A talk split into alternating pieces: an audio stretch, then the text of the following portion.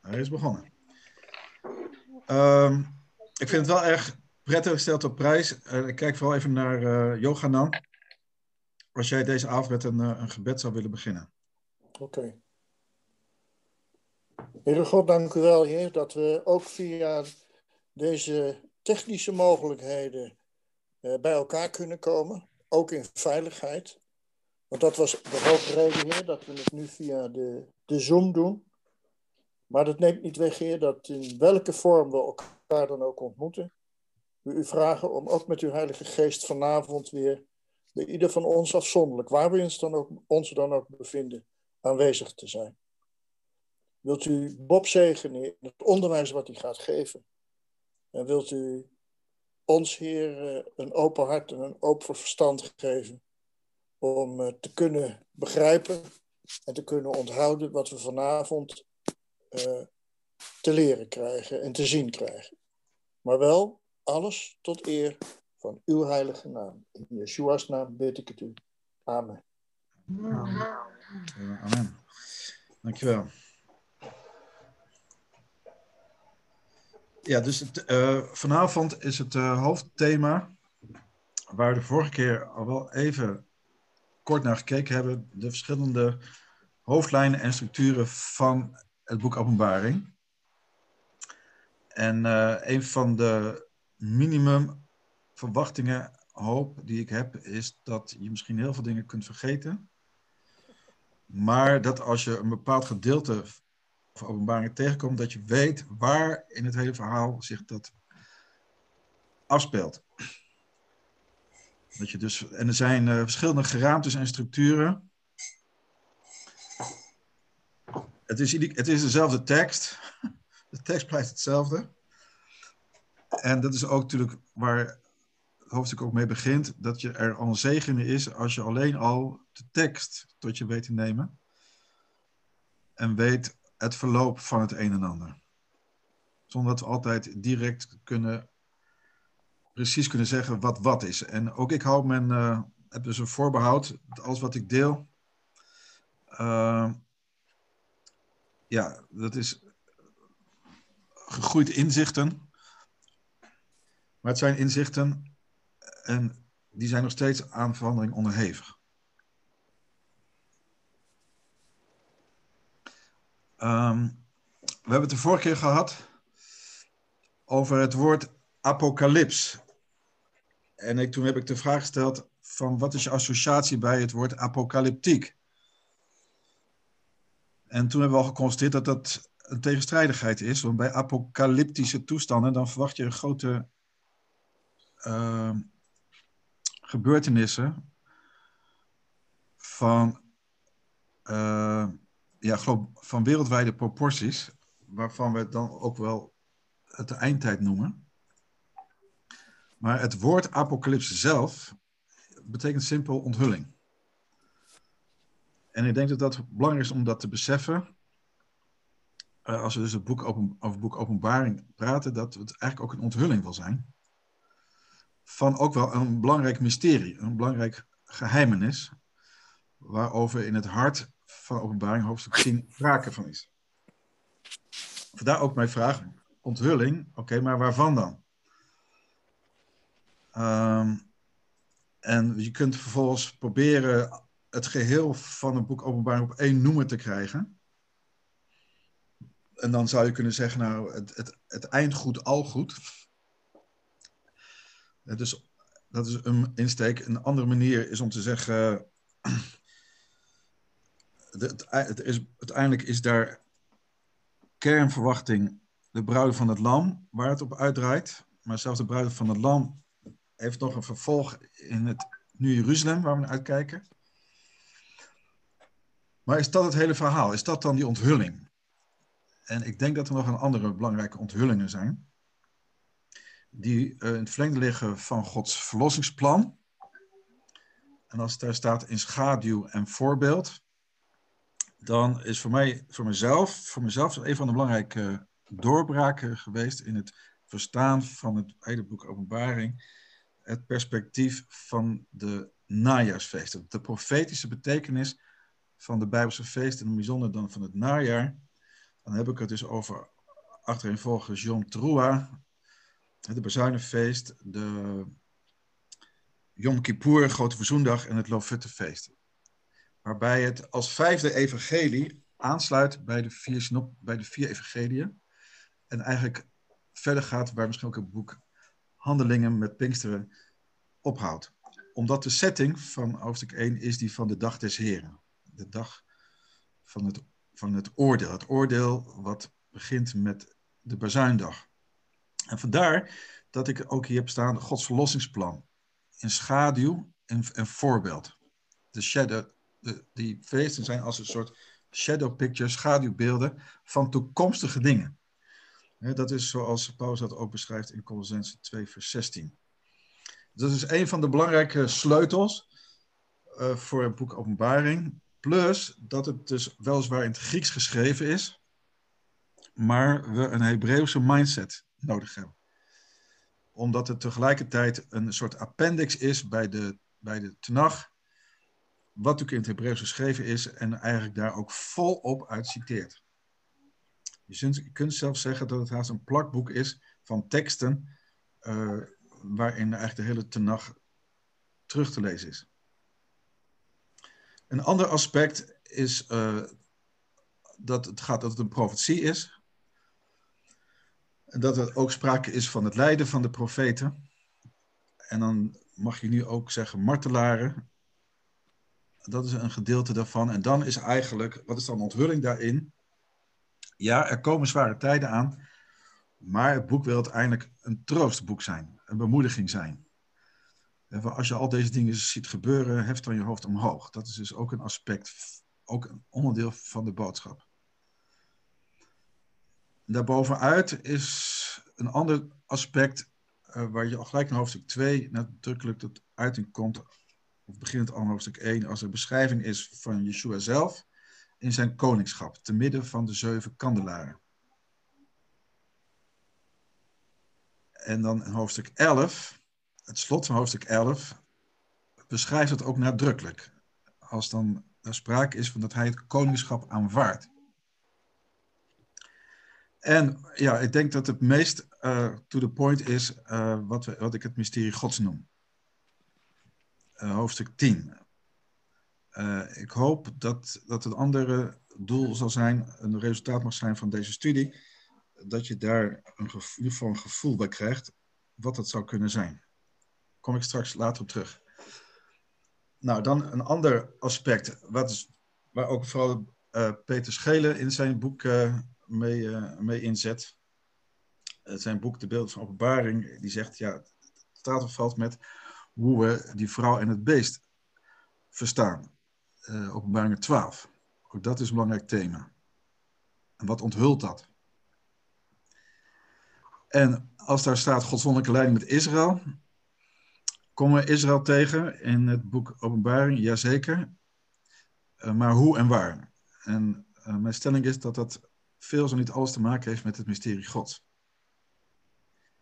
Nou, dan is ook een belangrijk gedeelte weggelegd voor het grote Babylon, hè, wat gaat vallen.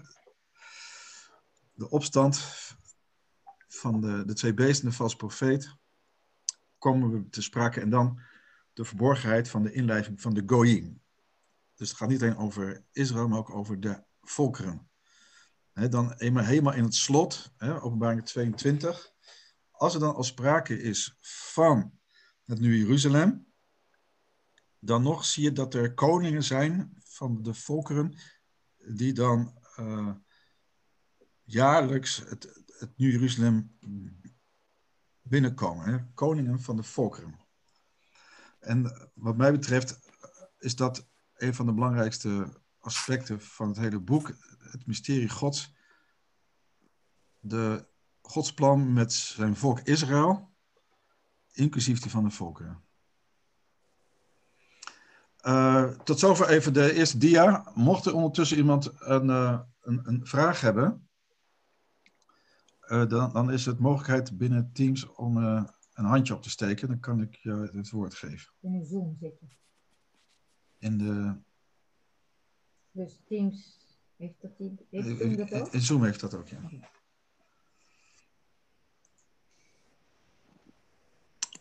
Ja, ik heb hier een, uh, een citaat van een boek waar ik vorige week uh, behoorlijk door uh, ben geïnspireerd en verrast. Bob, Bob ja? Mag ik heel even interruperen? Ja, ga je gang. Uh, ik zie dat er uh, iedere keer uh, dingen van jouw uh, PowerPoint verschijnen. Maar ik zie ook uh, dat er af en toe mensen bezig zijn om kanten of aantekeningen te maken. Uh, het is wel de bedoeling dat uh, pas aan het einde van deze uh, lezing, laat ik het zo maar even noemen, uh, wordt er, uh, worden de PowerPoints ook nog naar jullie toegestuurd. Dus je hoeft niet die dingen allemaal over te gaan zitten schrijven in haast. Je kunt rustig het verhaal volgen. Want de PowerPoint komt nog naar jullie toe. Maar pas aan het eind van het hele verhaal. Oké. Okay. Tot zover. Dus uh, dan hoef je niet alles te schrijven als je dat denkt. Dat komt naar je toe. Goed. Um, ik heb hier een citaat van uh, Rabbi Jonathan Sachs uit het boek Niet in mijn naam. Uh, voor jullie weten, uh, ik heb uh, pas nog een college mogen geven of les mogen geven aan een V W O vijf groep voor het vak filosofie. En die had als thema: waarom doen mensen kwaad? En dan moet je weten dat ik dat uh, thema al voorbereid had voordat de rellen uitbraken uh, een weekend geleden. Die les ging niet door en die werd vorige week dinsdag alsnog gehouden. En toen had ik inmiddels het boek van Jonathan Sachs gelezen, Niet in mijn naam. Dat gaat namelijk... zet zich af tegen het religieus geweld. Dan moet je weten dat hij dat natuurlijk deed in de tijd van de opkomst van de islam, van de terreurdaden van nine eleven. En uh, ik word onderbroken door een telefoon die ik uit moet zetten. Nee, pak je hem even. Um, en toen, uh, ja, ik was, wat ik daarvan zeggen wil, is dat ik het natuurlijk wel heel uh, sterk vond hoe hij uh, dat vertelde. En eigenlijk ook boek Genesis een nieuwe visie op, nou, nieuwe visie, zo interpreteert als dat het juist een protest is tegen geweld in zijn naam. Eén aspect haal ik hier uit, in het kader van het thema apocalyptiek, is hoe hij het woordje apocalyptiek ziet. In, re- in relatie tot het begrip profetie. Daar gaat het nu even om. En hij zegt, de meest rampzalige verbinding tussen religie en politiek is die van de apocalyptiek. Waar het bij de profeten draait om de onverwoestbare hoop, hoop op toekomst, komt de apocalyptiek juist voort uit wanhoop. Dat is belangrijk om te pakken. Als er dus geen hoop meer is, wat betekent dan dat... De enige is dan dat er nog van bovenaf ingegrepen wordt. En dat is iets anders dan wat de profeten dooroepen. Die roepen op namelijk tot bekering. Want als je bekeert, dan kan het veranderen. En vaak gaat die apocalyptiek gepaard met een fundamentalistische lezing van de Bijbel, die de werkelijkheid strikt dualistisch ziet. En denk dan aan de polarisatie. En hoe op wij... dat beleven, de polarisatie in deze wereld. En wij ook dan het gevaar lopen om de wereld heel eenvoudig te verklaren tussen goed en kwaad. Tussen God en de Satan. En zelfs zo ver gaan, hè, als we dan... dat we zelfs hopen dat het slechter gaat worden in deze wereld, want dan hebben wij verwachting dat Jezus snel terug kan komen en... kan er zelfs een bereidheid zijn om de apocalyps desnoods eigenhandig te ontketenen. Heel gevaarlijk dus. En ik heb ook boeken die dat ook benoemen. Hoe bepaalde theologie uh, ertoe leidt dat mm, mensen dat eigenlijk dan naar hun hand willen gaan zetten. Een, een apocalyps is wat er met profetie gebeurt als de hoop verloren is en met, en met politiek als het geduld opraakt.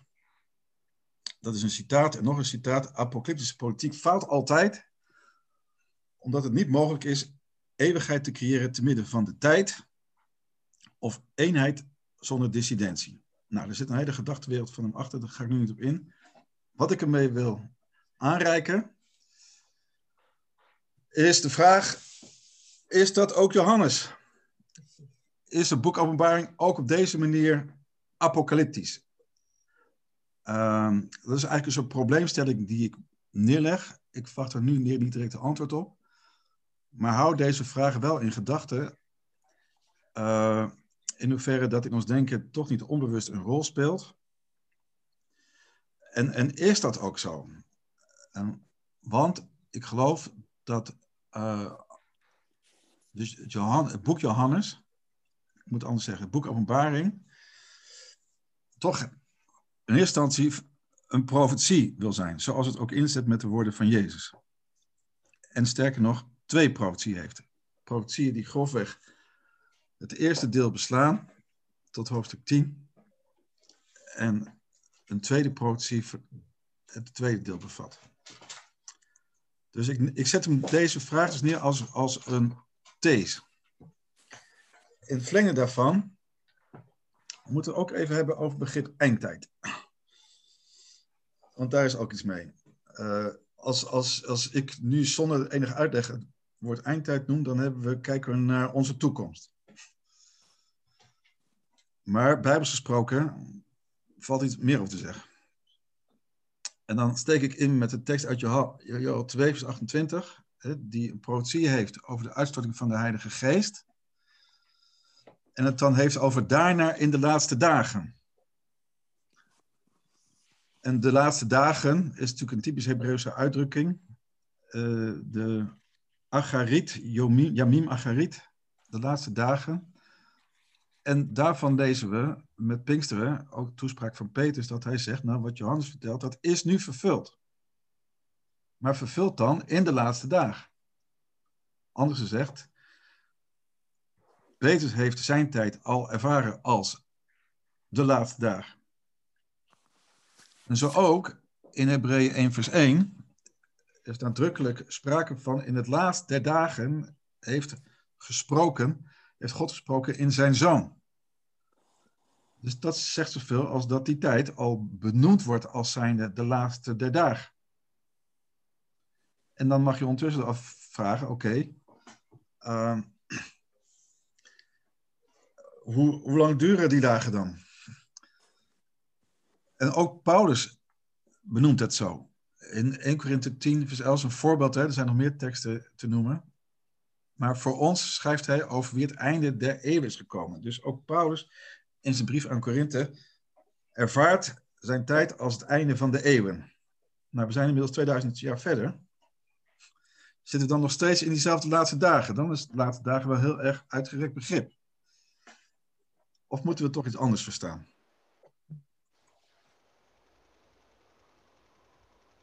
Want wanneer lopen die dagen dan af? Waar het sprake van is, is dat je meer recht doet om te praten over een afsluiting van een tijdsperiode en de overgang naar een nieuw tijdperk. In een, het is Joods uh, spraakgebruik, hè, dat men praat over de olam hazeh, deze eeuw, in het Grieks hebben we het woordje aion, en de olam haba, de toekomende eeuw, of de toekomende aion, met de verwijzing naar twee teksten uit Hebreeën. Um, en ik dacht dat ik hier nog een tekst had. Uh, dus als wij het woordje eeuw lezen, of, of soms ook wereld, dan zijn dat op zich geen foute vertalingen, maar doen ze niet helemaal recht aan het idioom van het Hebreeuws en het Grieks, wat vooral het, in het woordje aion wil praten over een tijdsperiode. En er is nog een ander aspect wat ik wil aankaarten in de volgende dia. Uh, waarbij ik even inhaak op waar de vorige keer ook heb, over gehad hebben. Over de vraag, wie is nou de auteur van het het boek Apocalypse. We hebben het altijd over Johannes. Maar is dat niet een te snelle aanname dat het dan dezelfde Johannes is als die van het evangelie van Johannes en zijn brieven? En uh, ik heb bronnen die zeggen dat het een, een andere Johannes is, een presbyter Johannes. Ik laat het even wat het is. Maar wat ik wel aan bekaarte is, als het al om dezelfde Johannes gaat van de evangeliën, hebben jullie een beeld bij deze Johannes? Wat voor persoon die eigenlijk was? Met als achterliggende vraag, klinkt dan ook niet iets door in het hele boek Openbaring van hemzelf als persoon? Nou, en dan moet je dan vooral deze teksten zo, moet je dan in, in, in gedachten nemen. Uh, misschien herinner je die teksten uit uh, Lucas negen. Dan is het de moeder van Johannes en Jacobus. En de, er zijn speculaties dat die moeder Salome was. Uh, dat is de man van Zebedeus. Dat die moeder de aanspraak maakte voor haar zonen. Voor een ereplaats in de toekomstige heerschappij. En Zebedeus en Johannes, hè, uh, die een bijnaam hadden, zonen des donders, in het Griekse Boanerges, die hadden dus die bijnaam. En dat komt tot uiting in dat ze bij een ongastvrij dorp van de Samaritanen komen, als ze daar doorheen komen, en die dan eigenlijk een instant oordeel willen vellen over het dorp, vanwege een ongastvrijheid. En dan eigenlijk het liefst direct vuur uit de hemel wilden laten neerdalen om hen te verteren. Zoals ook Elia gedaan had. En let dan op de reactie van Jezus op hen.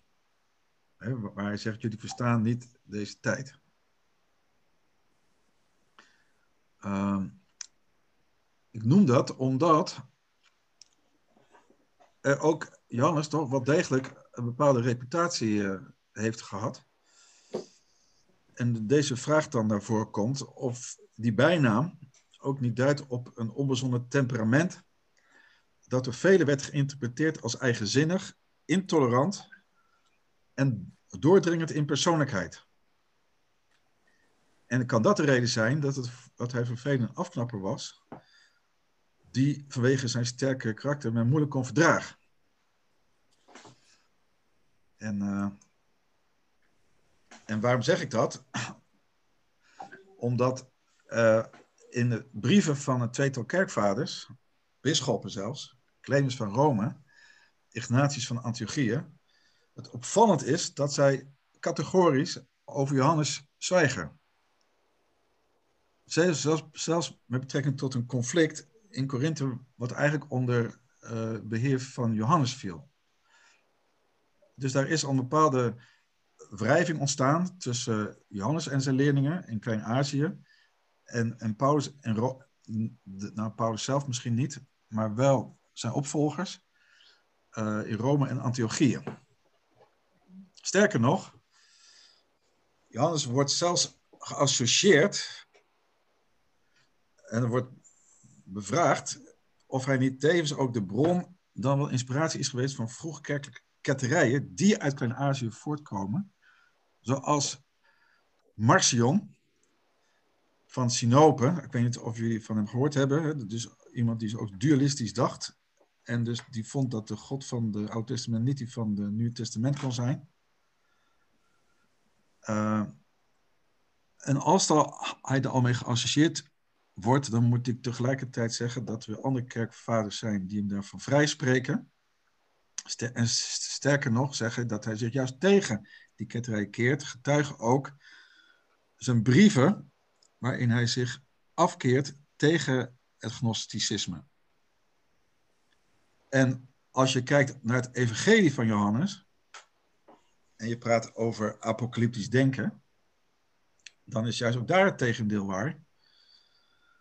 En dat is te illustreren door de zinsneden, zoals je die bij de Synoptische Evangelie niet vindt, dat hij zegt dat in ieder die in Yeshua gelooft, hè, bekende vers uit Johannes drie, vers zestien, die heeft eeuwig leven. Niet later, maar nu. En dat nu het deel hebben aan die werkelijkheid is dat het juist tegenbeeld is van apocalyptiek. Tegelijkertijd is het waar dat het toch wel tot het eind van de vierde eeuw geduurd heeft dat de kerk van Rome, uh, Johannes, het, boek, het boek Openbaring, dus de kanon van Petrus en Johannes, hebben onderschreven. Nou, als je hier meer over wil weten, ik heb daar een hele blog over geschreven. Uh, dus er is een linkje met PowerPoint en daar moet je maar eens kijken wat daar zich nog meer op de achtergrond heeft afgespeeld.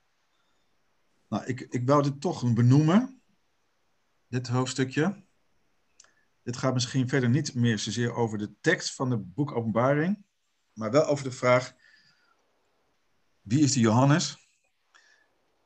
En ja, dat zwart-wit denken, uh, donker licht, uh, in hoeverre, kort gezegd, is het boek Openbaring, zegt toch nog iets ook over mezelf? Dat is eigenlijk de vraag erachter. En ook is er een historisch gegeven dat het niet zomaar aanvaard is. Goed, dan tot, tot zover. Uh, iemand die nu een vraag wil stellen? Opmerkingen wil maken? Ik zie geen, uh, geen handjes. Ik wil niet waar het handje zit. Nee, maar je hebt het recht. Handjes. Ja, Kas, zeg het maar. Je mag het zeggen. Ja, ik heb een uh, vraag. Um, wat ik uit uh, het vorige verhaal begrijp, is dat u eigenlijk zegt van um, het karakter van Johannes zit in het boek Openbaringen. Nou, dat, is... dat, dat vraag ik, hè? Dat vraag ik. Ja, oké, okay. Dan vraag ik ook een vraag. uh, als ik het boek Openbaringen lees, dan staat er dat God uh, zegt en Johannes schrijft het op. Hoe kan, ja. het dan een, hoe kan het dan een karakter, hoe kan het karakter van hem er dan in zitten als God het zegt?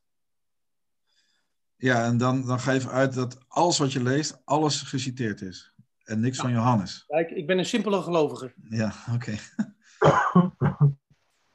Uh, nou, het is, het, is, het is eigenlijk meer bedoeld om je gevoelig te maken uh, voor, voor wat, wat we onder apocalyptiek verstaan. Die, die werelden die zo uh, te, tegenovergesteld, tegen elkaar gesteld worden van het is of zwart-wit, het is of zwart of wit. En, en iets daarvan lezen we ook bij Johannes zelf, dat hij ook zo'n beetje zo was. Dus het is een soort echo die je toch ergens proeft in het boek Openbaring. En tegelijkertijd is de vraag, is het echt zo? Dus ik, het is een soort dubbele vraag. Enerzijds, anderzijds. Is het zo dualistisch als het overkomt? Dat is dezelfde vraag die ik aan het begin stelde van apocalyptiek versus profetie. En ik denk dat je dan inderdaad, uh, jouw vraag dan terecht is, moet je dan ook niet terug naar de tekst en aangeven van... Maakt niet uit wie Johannes is. Het kan zijn dat hij die reputatie had. Niettemin, die tekst is de tekst. Uh, men heeft moeite gehad met die tekst, jawel. Maar het blijven de woorden van Yeshua en die moeten wij serieus nemen. Ja. Bedankt. Oké. Okay. Uh, de vorige keer hebben wij ook gestoeid uh, met de, een van de cruciale vragen van... Openbaring elf. Over de tempel die daar gemeten moet worden door Johannes. Johannes, Johannes moet daar iets doen. Uh, en met de achterliggende vraag uh, naar de datering van, het, van de apocalyps. Want voor degenen die de vorige keer niet bij waren, uh, de traditie op basis van een dubieuze tekst van kerkvader Irenaeus. De traditie uh, dateert de apocalyps in het jaar zesennegentig na Christus. Oftewel ook na de verwoesting van de tempel. Er zijn echter heel veel andere stemmen die dus A, wat twijfels hebben bij de, die tekst van Irenaeus, en anderzijds intern naar het boek Openbaring kijken en zich afvragen, juist vanwege het noemen van die tempel, staat die tempel nog, stond die er nog en is het, dat gedeelte geschreven voor de verwoesting van de tempel in het jaar zeventig. En vervolgens de vraag van, maak het dan nog uit, het een of het ander?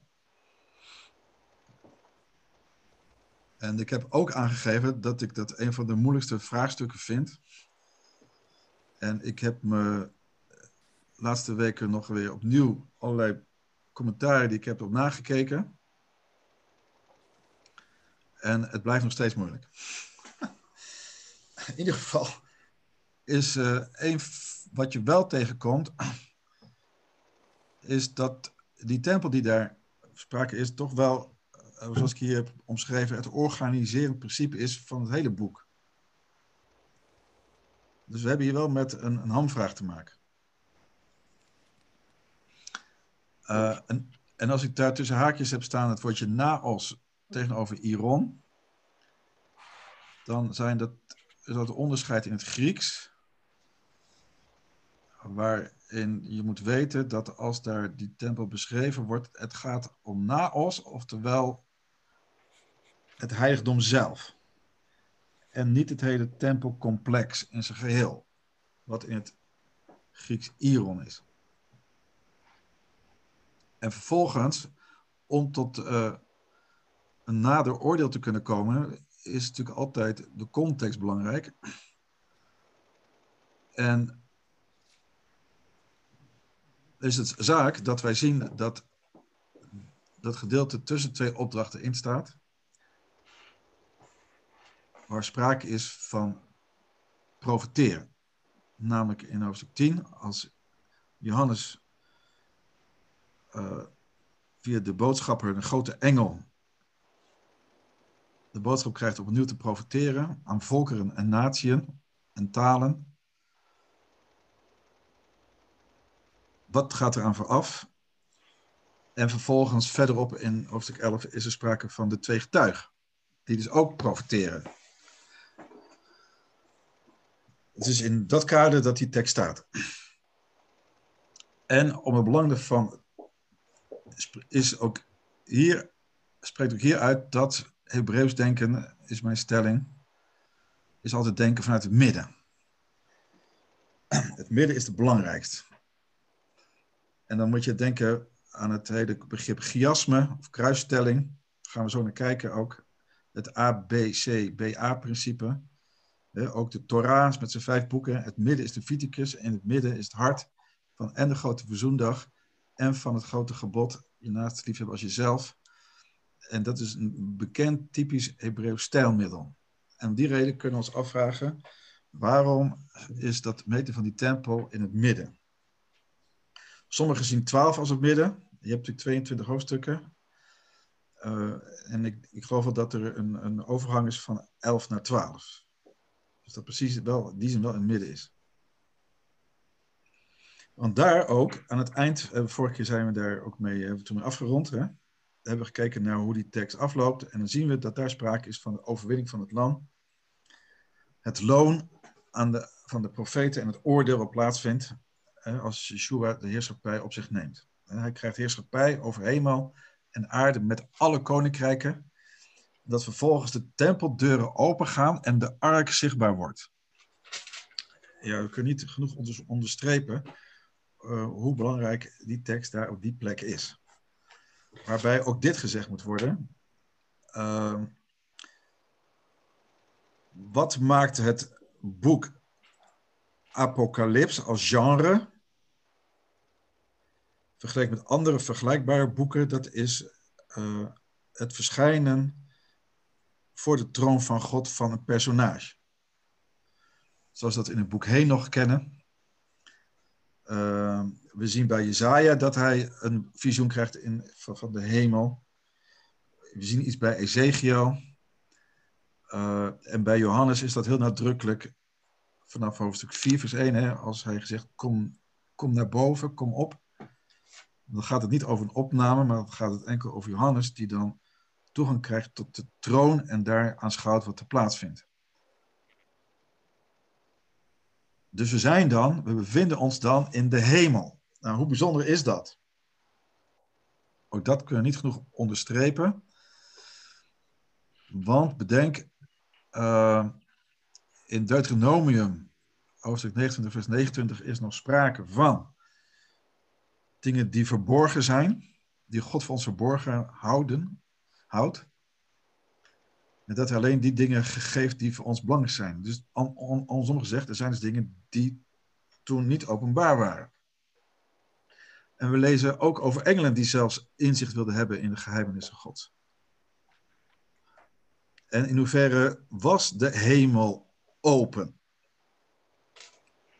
En is uh, het niet zo dat pas hier voor het eerst sprake is dat die hemel open is en ons daar een blik vergund wordt? En we dan aan het slot van hoofdstuk elf zien dat dan die tempeldeuren van de hemel, anders gezegd, de, he- de deuren van de tempel in de hemel opengaan en de ark zichtbaar wordt en we dus eigenlijk dan een, pl- een blik krijgen van het, van het ontwerp wat Mozes al heeft gehad toen de tabernakel werd gebouwd. En wat zij bouwden, een soort microcosmos was van die tempel zelf. En dat je dan zoveel eeuwen verder bent, en hier in het boek Openbaring, dat het voor het eerst echt zichtbaar wordt. Dat is uh, wat ik hier even wil onderstrepen. En dan hebben we het dus over het midden. Hè? Dan hebben we het over eigenlijk dat Yeshua zijn koningschap aanvaardt. En je zou haar zeggen, daar zou het boek Openbaring al mee mogen sluiten. Dan hebben we al het mooie, dan is het rond. Nou, dan gaan we nu uh, stoppen. Ja. Stop, ja. En, uh, maar als we vervolgens dan inzoomen op vers één. Uh, in de, van welk hoofdstuk? Van hoofdstuk elf. We hebben nog steeds elf over die tempel. Hè? Dan heb ik het over dat er Johannes moet meten. En dat dat een van de vragen is, van ja, wat, wat houdt die hele actie in? Ik heb het er vorig heb ik ook over gehad, hè. Wat voor beeld krijg je bij bepaalde uh, teksten in het boek Openbaring? Het heeft ook allerlei kunstenaars geïnspireerd. Stel dat je er een tekening van moest maken. Wat, wat stelt die act, wat stelt dat voor? Uh, en dan, een hint is, wat ik hier noem, een verwijzing naar Ezechiël veertig vers drie. Waar iets eerder zo plaatsvindt als Ezechiël, hè, inmiddels in ballingschap, een, een, een scepter krijgt, een meetstok, en ook de maten moet uitmeten van een tempel die op dat moment nog toekomstig is. En ook het altaar moet meten en de voorhoven, hè, de plek waar het volk zal komen om te aanbidden. En wat is meten dan? Wat, wat houdt de act van meten in? Weten. Weten. Meten is weten. Nou, ik heb hier staan een soort check. Hè. Ik moet dan denken aan een paslood. Waarom, wanneer gebruik je een paslood? Nou, het is om te kijken of het, of het klopt. Hè, of het voldoet. Of uh, check. Zoals, het, zoals je verwacht dat het is, zoals het moet zijn. In dit geval naar die van de goddelijke maatstaf. Hè, want met die tempel en die tabernakel zijn allerlei uh, maatstaven, eenheden gemoeid. Nou, en ik ga u nog niet de, de uitleg geven. Ik ga eerst vertellen dat met dat ik studie deed, een Willem Glashouwer in navolging van en Gordon Ladd, dat viel me op dat hij eigenlijk hem citeert, spreekt over wel vier verschillende manieren om deze tekst uit te leggen. Waarmee ik me maar aan wil geven hoe lastig die tekst is. Zo simpel als het lijkt, zo simpel blijkt het niet. Uh, en de uitleggingen gaan twee kanten uit. Uh, kort gezegd, uh, het is, het is in, het, in het kader van de mensen die dus vooral focussen op de tempel die verwoest, op punt stond om verwoest te worden. Wat is dan weten? Dat betekent een afzonderen van voor het oordeel wat gaat komen. En dan is het, dan is het een soort vrijwaren. He, want de buitenhof moet niet gemeten worden. Dan is het een soort redden van dat gedeelte wat bij het heilige hoort. Want het gaat straks verwoest worden. In ieder geval het buitenhof wordt vertreden. En we gaan een deel daarvan redden. Dan is het meer een soort reddingsactie. Een soort afzonderen. Daarom ga je meten. Wie hoort daar wel bij en wie hoort daar niet bij? Uh, de andere, zit, uh, andere uitleg die... Vooral toch kijken naar een tempel die nog toekomstig is. Hè, en dan, dan kan je zo kan je het ook insteken. Hè, als je zegt, nou die tempel was al verwoest. Dan heb je alsnog een groot vraagstuk. Van hoe nu verder zonder een tempel? Uh, en als hij dan hier sprake is. Dan, kun je, dan gaat het nog twee kanten uit. Het meten van die tempel. Hebben we het dan over een... te meten fysieke tempel, toekomstig? Of is het uh, symbolisch en staat het voor het huis Gods? En wat is dan het meten? He, is, is zij klaar? Is het huis gereed voor het oordeel wat gaat komen? En in die zin is het ook een soort afzonderen. En de uitleg van een toekomstige fysieke tempel, dat lees je dus ook als de uitleg van die glashouwer. En, en daarin vind je heel gauw een andere lering, die via andere invalshoeken naar voren komt. Want dan associeert men dat dan met de, het noodzakelijk achten van zo'n fysieke tempel. Want er is ook nog een profetie bij Paulus, twee... in Thessalonicense, die spraakt van een tempel waar een antichrist zich manifesteert. Het probleem daarmee is alleen dat Paulus het nadrukkelijk heeft over iets wat al in zijn tijd aanwezig is, als hij het heeft over de man der wetteloosheid. Dus dat is de problematische aan die invalshoek. Uh, wat ik wel een sterk punt vond, uh, is een, een parallel met hoofdstuk zeven en wat daarop volgt. Als we dan hebben het over de parallellen van de, van, van de, ze, van de zevende zegel en de zevende bazuin, waar we net voor zitten. De parallel is dat in hoofdstuk zeven er ook een afzondering is, een verzegeling van de honderdvierenveertigduizend.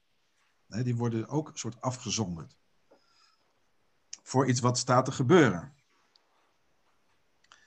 Um, en um, ik heb, kwam ook een uitleg tegen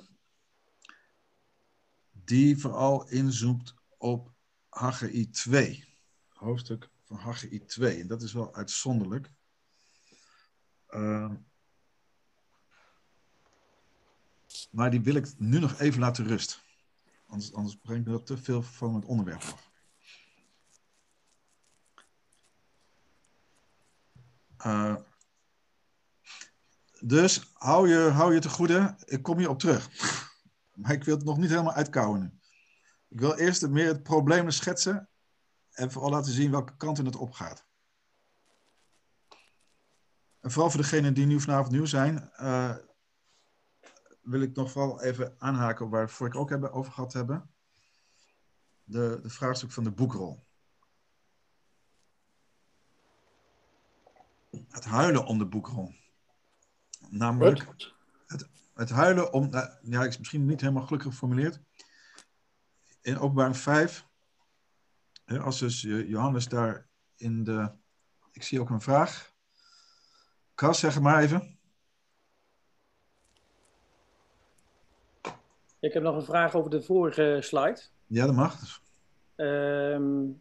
Ik vind het Hebreeuws denken altijd heel mooi. En als ik dan uh, lees dat midden, uh, dan heb ik een paar vragen daarover.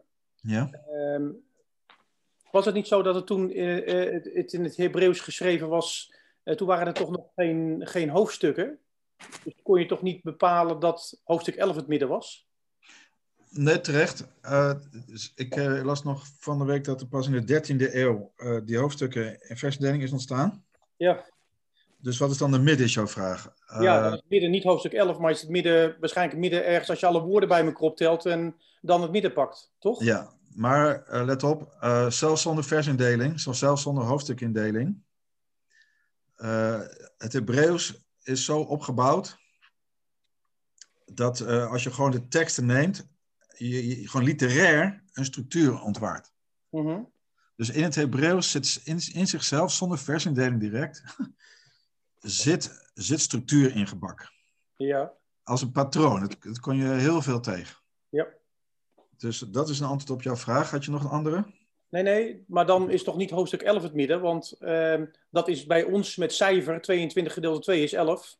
Maar als je geen hoofdstuk hebt, dan kom je toch niet op hoofdstuk elf uit? Uh, nou, misschien niet uh, technisch. Ja, dat bedoel ik. Als je het zo bedoelt, dan heb je misschien gelijk. Uh, ja, uh, en toch noem ik het het midden, oh. en, maar dan meer conceptueel. Maar hoe komt u dan conceptueel aan dit midden zonder dat het rekenkundig elf is? Vanwege de inhoud. Maar hoe komt u dan daarop uit dat dat het midden is en is het dan toevallig elf of is het rekenkundig dan elf? Het niet per se rekenkundig. Maar het is toevallig wel rekenkundig elf. Maar wel in zijn opzet, in zijn opzet, in zijn structuur. Volgende dia's gaan erover, die laten dat zien. Ik snap het niet.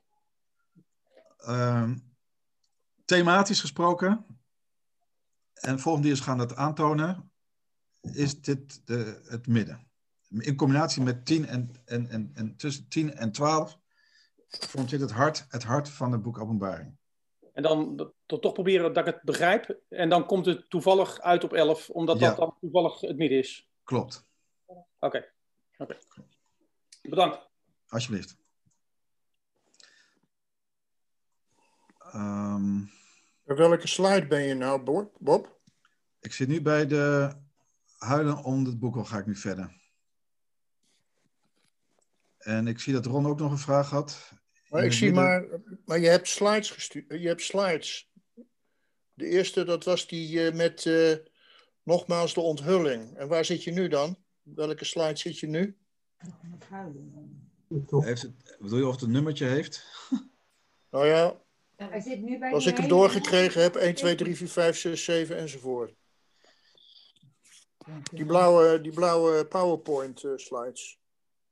Oké, okay, dat moet ik, dan moet ik even stoppen met sharen. Dan kan ik het niet zien. Um... De, la de laatste die ik gezien heb... Het is nummertje zeven. Nummertje zeven, Hans. Johannes. Oh, ben je nu bij zeven? Ja. Oké. Okay. Nou, dan heb ik er een heleboel tussendoor gemist. Maar dat geeft niet, want ik heb ze op papier. Oké, okay. Dan ga ik opnieuw eens delen. Um, je ja. bent nu op de... Even kijken. Inleiding van die dokter Alblas. Nee, daar kom ik straks nog op. Oh. Oh. Ja, maar Johan, voor jou weet, er is verschil tussen wat ik jou eerst gestuurd heb en wat ik je later gestuurd heb. Ja, maar ik heb de laatste. Oké, okay, dan, dan, dan is dat nummertje zeven. Maar dat geeft niet. Laat maar. Laat maar lopen. Oké, okay, inhoudelijk. Wij hebben het over ja. Johannes vijf. Johanan, niet Johanan, ja, ook Johanan. Johanan van het boek Openbaring. Ik weet dat in het waar, joh. Die, uh, ja, dus die maakt mee dat... men erg verdrietig is dat niemand in staat is om die boekrol te openen. En ik heb toen die vraag gesteld van, wat houdt dat verdriet in? En wat stelt die boekrol voor? Hè? Wat houdt de ontzegeling van die boekrol in? Want wat gebeurt er vervolgens als dan blijkt dat het lam Gods in staat is om die boekrol wel te openen? Wat volgt, hè, dat zijn... in eerste instantie de zegels en vervolgens de bezuinen en de schalen. Nou, hoe blij moet je zijn over hetgeen wat dan onthuld wordt? Dus anders gezegd, Waarom huilen over het openen van die boekrol als er zoveel ellende dan genoemd wordt? Dat is eigenlijk de vraag. Of, we, of je het ooit zo gelezen hebt. Of je het zo... Anders is de vraag, kan je op andere manier invulling geven aan wat dan hun verdriet was? En wat de gevolgen daarvan zijn? De vraag is of het tranen van verdriet waren. Ja, dat is een vraag. Je kunt ook huilen van blijdschap. Ja, op die manier. Ik zeg, vergelijk uh, Daniel tien. Dan moet ik zelf even spieken wat het ook weer was. Daniel tien, vers veertien. Uh, maar zie, iemand die leek op de mensenkinderen raakte mijn lippen aan. Toen opende ik mijn mond en ging spreken. Ik zei tegen hem die tegenover mij stond: mijn heren, vanwege het visioen hebben mij weeën overvallen, zodat ik geen kracht meer over heb. En dit is dan Daniel tien. En dat is in het verlengde van Open Deur negen. Waar hij onthulling krijgt over de vraag: hoe lang duurt het nog voordat de ballingschap is aflopen, de terugkeer plaatsvindt en de tempel herbouwd kan worden? Dat hij een antwoord krijgt van: het gaat langer duren dan je dacht. Geen zeventig, maar zeven keer zeventig. En hoe reageert Daniel onder na dat visioen? Ook hij wordt overvallen door weeën. En dat is de parallel die ik hier, hier aanreik. Dat je dus visioenen kan zien en weet wat er staat gebeuren. En dat je dat tot weeën brengt. Een andere aspect is uh, een vergelijking naar Jeremia tweeëndertig. Waar sprake is van een lossersakte. He, want die boekrol is, ook, kan je, is dat ook een soort akte. He, en ik heb de vorige keer ook de vraag gesteld. Kun je visualiseren wat er dan, wat, hoe dat er dan uit zou zien? En dan betrap, heb ik mij erop betrapt dat ik dan een plaatje heb vanuit de middeleeuwen met van die zegels. Nou, dat dat maar een beeld is. Maar als je dan opnieuw Hebreeuws gaat denken, dan heb je het dus over iets van een akte. En dan, dan is het uh, iemand die in staat is om die akte te lossen. En daar is, vandaar ook verwijzend naar het lam als de losser. Hij is in staat om die akte te verzilveren. En een andere parallel is de overhandiging van een oorkonde aan een nieuwe koning bij zijn troonsbestijging. En daar vind je een verwijzing naar twee Koningen elf vers twaalf.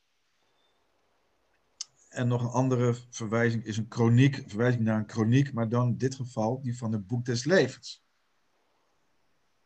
He, want waartoe leidt uiteindelijk de laatste aspect van die zegels, waarbij gezegd dat de, la, de laatste zegel, inclusief de laatste zeven bazuinen zijn, en de laatste bazuin de laatste zeven zegels zijn, die grijpen allemaal elkaar in. En waar eindigt dan die laatste zegel mee? En dan hebben we het over het Armageddon. En wat is dan het resultaat van het Armageddon? Is het oordeel wat volgt als Yeshua zelf terugkomt. Als hij dan een, een einde maakt aan alle verzet.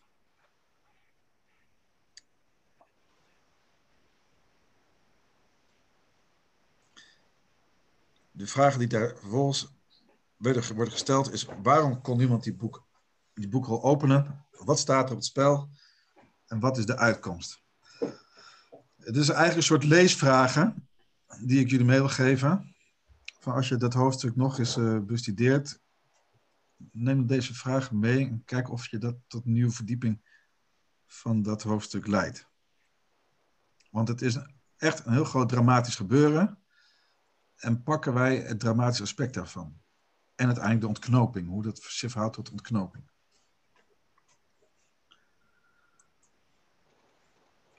Uh, ik heb hier staan nogmaals de datering. Uh, ik verwijs daar naar mijn blog. De vorige keer heb ik jullie een overzichtje gegeven met historische achtergrond. Van wat zich eigenlijk na Handelingen achtentwintig afspeelt en tussen het jaar zeventig... Daar is weinig kennis van. Maar als je daar mijn blog uh, leest, dan kan je het allemaal terugvinden. Inclusief een verwijzing naar twee Petrus en Judas, waarvan ik beweer dat die aan inhoud winnen, als je ze weet te plaatsen, tegen de Joodse oorlog, die in zesenzestig begon en toen al begonnen was. En in die crisissituatie is het interessant om die brief opnieuw te lezen. Vervolgens, uh, als het gaat om datering van het boek Openbaring, is nog een andere belangrijke sleutel die boek Openbaring zelf geeft. Waarvan ik ook bewust het, het vijfde evangelie noem, wat in drieën uiteenvalt.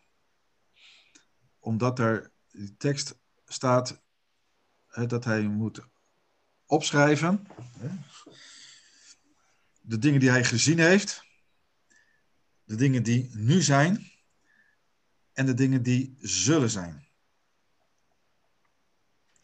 En ik denk dat het een belangrijke sleutel is over wat er is zich, wat heeft zich afgespeeld voordat hij dat boek Openbaring, voordat hij die profetie krijgt. Het, de vier evangeliën zijn gebeurd, Handelingen is gebeurd.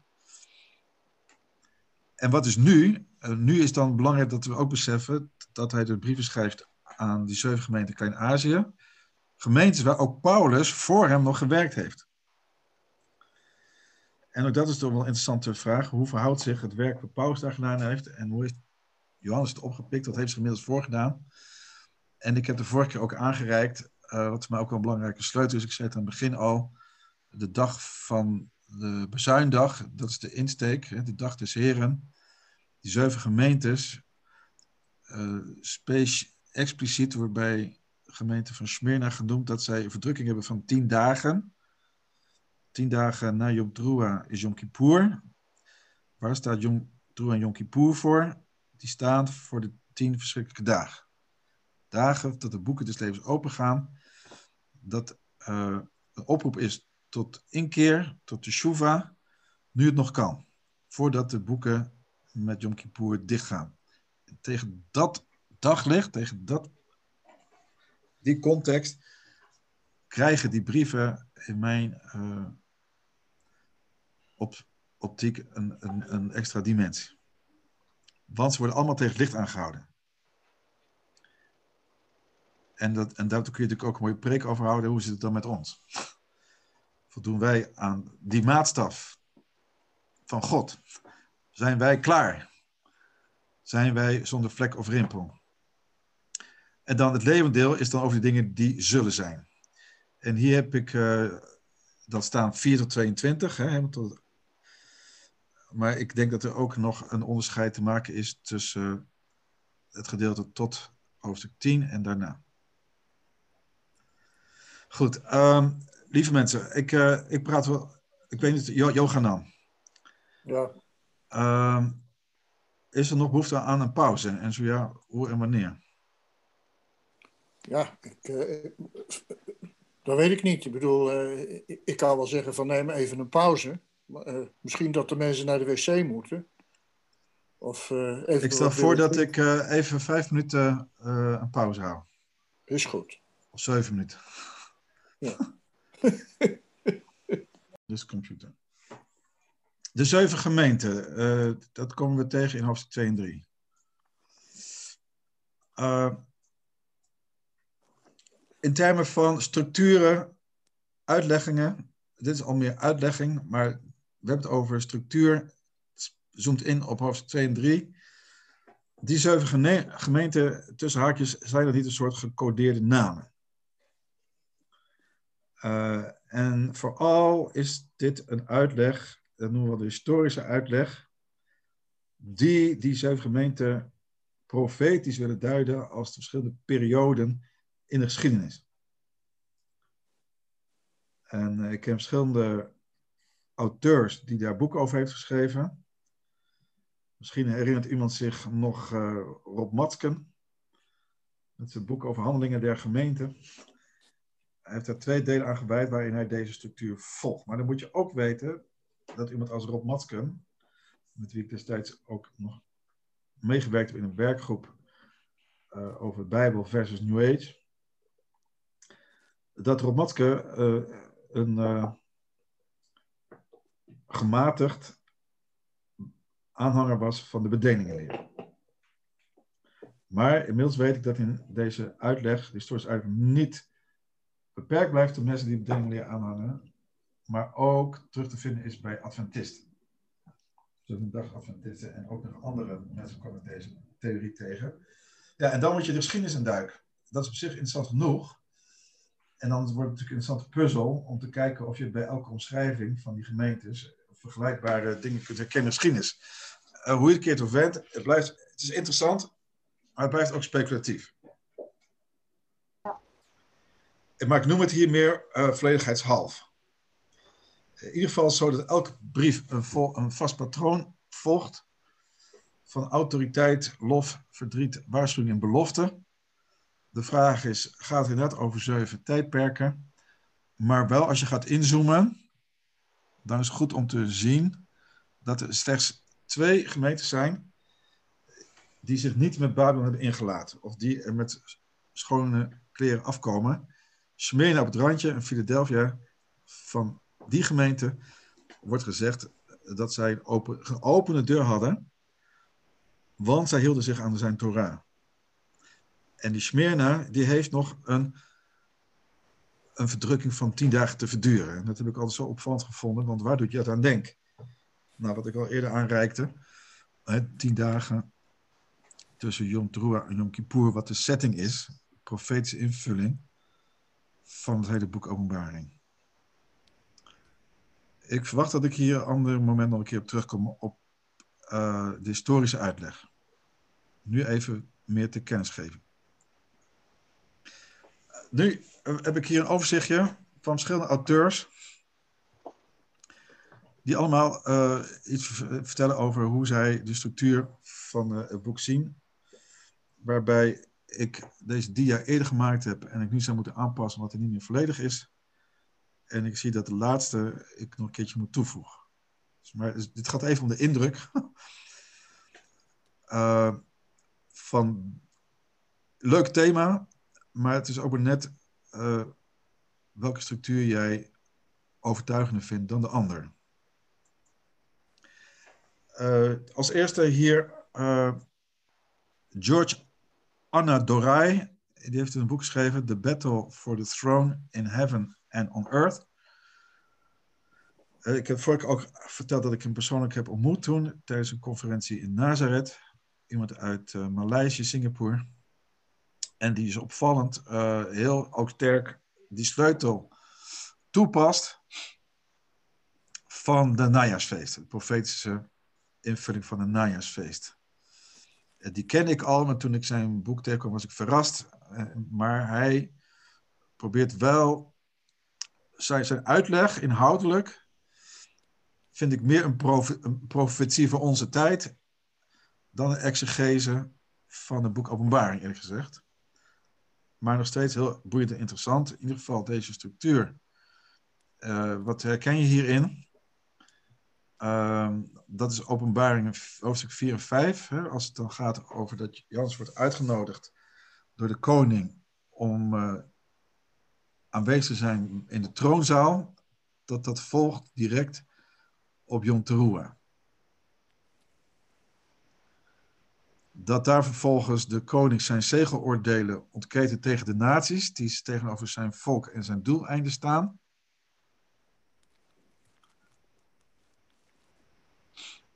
Uh, en dan hoofdstuk acht en negen hebben het over de koning die aanwezig is bij het Rosh Hashanah, bij het begin van het Joodse nieuwjaar. Uh, hoofdstuk twaalf tot achttien, hè. Dat begint met het teken van de vrouw in de hemel. De koning op de grote verzoendag, of Yom Kippur, tot en met hoofdstuk achttien. Hoofdstuk negentien en twintig, hè, als dan Yeshua terugkomt, dat dat tijdens een Sukkot is, hè, dus dan heb je het over wanneer verwachten we hem. Ja, het begint met bazuingeschal, er is een oordeel, maar uiteindelijk is daar het Lofuttefeest tijdens Sukkot. En Lofuttefeest heeft, heeft, is uh, bestaat uit zeven dagen en gevolgd door de achtste dag. De laatste grote dag, of ook wel Shemini Atzeret genoemd.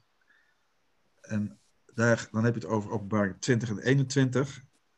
En dan heb je dus uh, kort gezegd dat na het, die duizend jaar waarvan sprake is, het visioen is van de bruid in de vorm van het Nieuwe Jeruzalem, wat uit de hemel neerdaalt.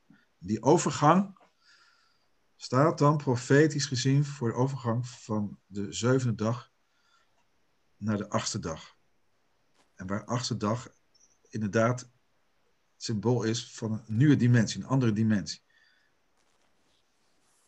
Het getal van de hemel. En dat is dan ook zijn invulling, dat dan het slot, dan, hè, want het Joodse volk kent ook een Shimchat Torah, vreugde der wet. En jawel, die is vaak eerder op de negende dag dan op de achtste dag.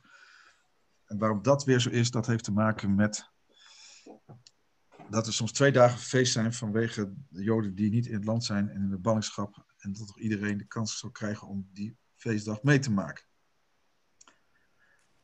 Thematiek van de cursus, uh, Moedim cursus, waarvan ik mag aannemen dat jullie die allemaal een keertje gevolgd hebben of daarin thuis zijn. Feesten van de Heer. Dus, kort gezegd, een commentaar die dit patroon volgt. Dat is een duidelijk overzichtelijk geheel. Dan kom ik nu bij die dokter S. Alblas. Uh, die ook verrassend genoeg, uh, ondertitel van zijn boek, over de ark van het verbond in Openbaring. Dus die ark als het hart pakt van het hele boek Openbaring. Dat is typisch zo iemand die dus daarop inzoomt. En die volgt uh, dit patroon van, de, van de, de verschillende hoofdstukken van het boek Openbaring. Herken je daarin? Uh, waarin je das dan naar de zegels te bezuinen krijgt, de, waarvan voor jullie weet, de eerste W vijf bezuin is, tweede W de zesde bezuin. Dan praat hij over het geopende boekje, hè, wat Johannes moet eten, wat hij eet zoet smaakt, maar dan in de buik bitter is. Dat zie je als een tussenstuk. Dan die tekst van de meter van de tempel, alsnog weer een ander tussenstuk, voordat dan de derde W is. De zevende bazuin, de derde W. Wat dan uitmondt op de tempel die open is en het verschijnen van de verbondsark. En wat wordt gevolgd door twee tekenen in de hemel? Dan hoofdstuk dertien is sprake dan van de uitwerking van de derde W. Die wordt alleen maar aangekondigd in elf. Dan staat de tweede W is geweest, de derde komt. Nou, de derde wordt dan beschreven in hoofdstuk dertien. En belangrijk om te beseffen, de hemelse tempel is open, was open, is nog steeds open. Want dan komen we bij hoofdstuk vijftien, uh, het derde teken in de hemel, als we volgens de zeven schaalengelen en, en schalen uitgieten. En we dan aan het eind nog steeds de hemel geopend hebben. En we dan een slot hebben wat correspondeert met het begin. Um,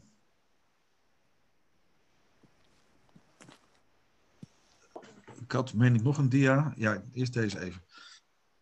Hij volgt dus een, een, een, een uitstructuur. Een uitstructuur is een andere manier om te zeggen ge, ge, chiasme, of nog anders gezegd A, B, C, B, A. Nou, hier een voorbeeld van hoe dat dan uh, correspondeert. Uh, hoofdstuk dertien. Dan moet ik denk ik even de, mijn boekje erbij pakken. Um, hoofdstuk dertien heeft het dus over het troon van het beest. Gevolgd door veertien, het lam en de honderdvierenveertigduizend. En dat loopt dan door tot vijftien, het, het, met het lied der overwinnaars. En daar weer tussenin, uh, hoofdstuk veertien, vanaf vers zes... tot dertien, die het heeft over drie engelen die Gods oordeel aankondigen. Dan heb je vers veertien, vers, hoofdstuk veertien, vers veertien, die het heeft over de komst van de mensenzoon, als het midden van die zeven, gevolgd door nog drie engelen die het oordeel aankondigen. Uh, en dan hebben we dus in hoofdstuk veertien begon met het lam en honderdvierenveertigduizend, de, ook wel genoemd de, bruid, de vriend van de bruidegom. En dan aan begin hoofdstuk vijftien heb je dat zowel uh, die honderdvierenveertigduizend aanwezig zijn, als die uit de oogst die daar vooraf aan zijn vooraf gegaan. Alle drie de oogsten van het voorjaar, Uh, van uh, Pinksteren en van najaar. Nou, en iets vergelijkbaars ziet hij ook in hoofdstuk zestien tot en met twintig. Rondom de schalen. Uh, waar dan de kern is, de zevende schaal, die zich uh, afspeelt rondom de val van, van, van Babylon. Dus het is een voorbeeld, hè, van hoe ook iemand aan de hand van de opzet van het boek Openbaring, tot uh, op basis van de structuur, tot de kernteksten komt. En dan even terug naar die vorige, die reikwijdte van de drie weeën. Drie weeën hebben we het over gehad. Drie weeën, dat kan je ook wel noemen de drie grote oorlogen. En met een, uh, een verwijzing naar Deuteronomium achtentwintig. De eerste wee, eh, dit is voor je als een soort hulpmiddel, om, als we het dan over weeën hebben, dat je dan voor jezelf een beeld krijgt, waar, waar, bij welke plaag horen die? Of in dit geval bij welke bazuinen? En dan is de eerste wee bij de vijfde bazuin, de tweede bij de zesde en de derde wee bij het klinken van de zevende bazuin. En dan gaat het dus achtereenvolgens over de sprinkhanen bij de vijfde bazuin, een ruiterij bij de zesde bazuin. En uh, de laatste is, gaat over het beest uit de aarde en het beest uit de zee. Die drie aspecten worden genoemd een wee. Dus dan hebben we het over de meest uh, vreselijke gebeurtenissen die daar als een oordeel worden aangekondigd. Dus deze dia is ook voor later misschien een hulpmiddel. Of kan je aantekening van maken. Want ik denk dat het wel ook scharnierpunten zijn in het verloop van het boek Openbaring. Nou, uh, het vorige keer hebben we het er ook even over gehad. Ook voor degenen die, dus nogmaals voor degenen die nieuw zijn. Uh, ik heb toen de mensen ook uitgedaagd, als je Openbaring veertien gaat lezen, en dan staat er zo'n kopje over de drie engelen. En dan zeg ik, lees door. Want als je doortelt, dat zagen we net, er is sprake van zeven engelen. Uh, en belangrijk is, als je dat hoofdstuk leest, dat je gaat zien dat die parallel lopen met de drie opgangsfeesten. In de versen zes, acht en negen vind je de eerste drie engelen. En in de Sinistraatvertaling wordt dat achtereenvolgens genoemd een andere engel, een andere engel en een derde engel. En dan in vers veertien, daar is dan iemand als een mensenzoon. Uh, dus kun je afvragen, is dat dan nog een engel? Maar in het context wordt hij gezet als een engel, als een boodschapper. De mensenzoon die een boodschapper is, die ook een sikkel blijft te hebben, blijkt te hebben. En waar staat sikkel voor? Goed om dat te bedenken, dat staat voor oogst. En het geldt trouwens voor ook de overige engelen. Een actie is om te oogsten. Vers vijftien, er staat, volgt een andere engel, dat is dan middels nummer vijf. Die spreekt tot hem die op de wolk zat, die spreekt tot de mensenzoon. En vers zeventien volgt nog weer een andere engel, met opnieuw een scherpe sikkel, dat is dan de zesde. En in vers achttien is sprake van nog weer een andere engel, dus de zevende, en die roept dan iets tegen nummer zes. Dus belangrijk sleutel voor dit hoofdstuk is dat je dus, dus nog een serie van zeven, in dit geval zeven engelen, die staan in het kader van oogst en die parallel lopen met de opgangsfeesten.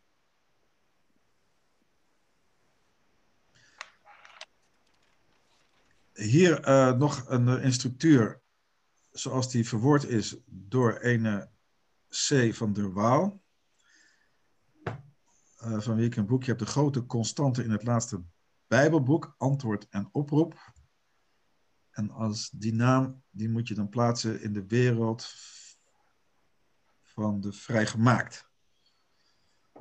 En vrijgemaakte theologen, die hebben het vooral over het verbond. Uh, daar kom ik er straks nog een dia over, die dat ook doet. Maar opvallend vind ik, daar heb ik hem toch bij neergezet, is dat hij dus ook een tweedeling maakt van één tot en met negen en van tien tot en met zestien. Uh, dus ja, hier heb je dan een voorbeeld van dat het niet precies een midden volgt in de zin van elf als een midden, maar wel een parallelle ziet. Ik heb letters A tot en met H. Uh, en, dan wordt het, en straks krijg je een dia die iets vergelijkbaars doet. En dan wordt het natuurlijk interessant, want ik denk dat dit in, in de basis wel een, waar is, uh, dat je dus in de hoofdzaak over twee profetieën praat, omdat ook nadrukkelijk gezegd wordt, hè, in hoofdstuk één, dat Johannes moet schrijven, en hoofdstuk tien dat hij opnieuw moet schrijven. En dan gaat hij iets schrijven, en of dan iets hoort en eigenlijk iets niet, even, even iets niet mag schrijven, maar vervolgens wel moet profiteren. En dan, dan wordt het interessant vervolgens om te kijken naar wat voor parallellen vind je dan tussen die hoofdstukken. Dus dan heb je weer een nieuwe invalshoek, nieuwe st- vraagstelling, studieobject, om die parallellen dan met elkaar te vergelijken. En dan heb je vaak ook zoiets als een, ep- een, een proloog en een, en een, een, een epiloog, hè? Een soort inleiding en uitleiding. Dus dit is ook, ook nog weer een, een aparte benadering. Nou, dan heb ik hier eentje die heet meneer Chilton, David Chilton, The Days of Vengeance. En hij is uh, het prototype van iemand die het preterisme aanhoudt. Vorige keer uitgelegd, preterisme, tegenstelling tot futurisme. Uh, en uh, grofweg betekent dat um, dat zij erover hebben dat veel profetieën op het moment dat ze geuit werden toekomstig waren, maar de tijd heeft niet stilgestaan. Inmiddels is heel veel al vervuld. Uh, en zo ook een gedeeltes van het boek Openbaring, maar ook de, met name de eindtijdsredes van Jezus, die zien zij vervuld en culminerend in de verwoesting van de tempel, als zijnde waar die profetieën over gaan. Dus dat preterisme, preiterum, is een Latijnse term, grammaticale term. En wat tegenstelde is van futurisme. Futurisme als wat toekomstig is, dat is een andere uitleg. Die projecteert alles naar de verre toekomst. Preterisme kijkt vooral naar wat is al in het verleden gepasseerd. Nou, en ook hij heeft een uh, structuur die ik hier wil noemen, die niet, speci- die niet uitsluitend van toepassing is op het boek Openbaring, maar je ook met name ook het boek Deuteronomium kunt herkennen en andere schriftgedeeltes, uh, als zijnde die van de structuur van een verbondsboek. En dan moet je dit weten, wat is dan een, een verbondsboek? Hè, zoals het boek Deuteronomium ook is opgezet, volgt het patroon wat men kent uit de oudheid, als het voorbeeld van verdragen die gesloten werden van een vazal en zijn onderdanen. En die heeft dan deze, zo'n, dat leidt tot een verdrag, een verbond, en die heeft dan deze kenmerken, deze aspecten. Ook eerst een preambule. En in het verbond wordt dan eerst de verhoudingen neergezegd. Wie heeft het voor het zeggen? Wie is soeverein? Nou, in Deuteronomium, God is soeverein. In Openbaring is het, begint dat met de visie op de mensenzoon, die daar in het begin direct gepositioneerd wordt. Het gaat om hem. Dan heb je uh, de historische prologen, de historische context, de aanleiding voor het, voor het verbond. In dit geval zijn er een zevental gemeentes waar, die de focus hebben van de hele boodschap. Een soort proloog. Dan hebben we over de ethische bepalingen. In dit geval de zeven zegels. Waarbij ethische bepalingen, als je dan aan het boek, aan het boek Deuteronomium denkt, dan gaat het dus over de inzettingen, de verordeningen en de bepalingen, de inhoud van het verbond. Waar zijn we het met elkaar over eens? Of wat wordt voor jullie verwacht? En dan krijg je het gevolg daarvan, gehoorzaamheid of ongehoorzaamheid, zegen of vloek, de sancties, wat er gebeurt als je wel aan het verbond houdt, dan wel niet. Als je er wel aan houdt, volgt zegen en heb je een erfenis. Het beloofde land, wat dan de erfenis is, of in dit geval een aantal opvolgingsarrangementen. In dit geval bestaande uit de zeven kelk. En dus wat je hier ziet gebeuren, is dat men op basis van het oordeelprincipe, zegen en vloek, uh, wat je dus in het Deuteronomium leest en ook in Leviticus, dat men ook zo naar het boek Openbaring kijkt.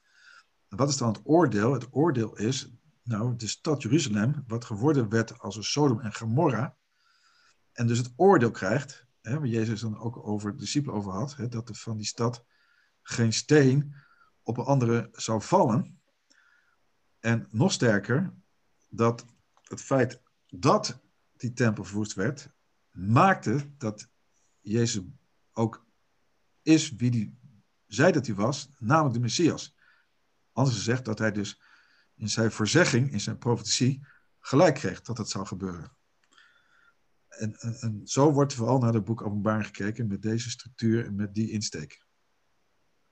En mijn persoonlijke mening is, uh, ja, dat is goed dat we dat doen, goed om kennis van te nemen, heeft een punt, maar het is niet het hele verhaal. Er is nog een ander aspect. Want wat je hier niet ziet, wat missen zij, wat lees je niet hierin? Zij hebben niet het, het, het uh, aspect van de profetische betekenis van de Bijbelse najaarsfeest. Dat viel me op op een gegeven moment van, hé, hey, dat missen ze helemaal. Terwijl omgekeerd anderen weer het aspect van de verbond missen. En zo kunnen we van elkaar leren. De ballingstaf, de ballingschap als straf, de keerzijde van de Exodus, de herhaalde bedreiging van Leviticus zesentwintig vers achtentwintig, hè, daar heb je dat tot zeven maal toe zullen, zullen slaan, is in de apocalypse verwerkt in de zeven bazuinen en de zeven schalen, is een stelling. Hè, dus ik weet niet of je die tekst kent uit Leviticus zesentwintig vers achtentwintig, als een aspect van een van de oordelen. Hè, van als er het niet gehoor gegeven wordt, dan zeven keer zeven. Of zeven keer zeventig zelfs. En dus als je omgekeerd afvraagt, boek Open, de Apocalypse, waarom heeft het zoveel zevens? Waar komt dat vandaan? Waar vind je het in de Tanach? Nou, in de Leviticus zesentwintig heeft er al een soort aan, een aansluitingspunt daarin.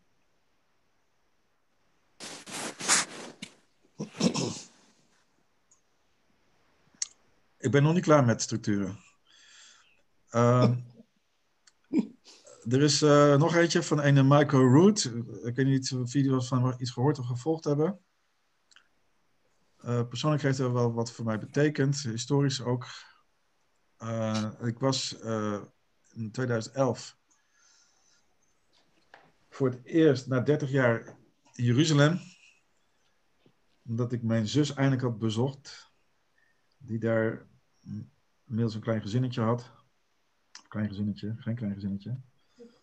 Net zo'n groot gezin als wij, vijf kinderen. En uh, dat ik toen in Jeruzalem was, bij uh, Jaffa Gate, bij Christchurch, bij de boekwinkel.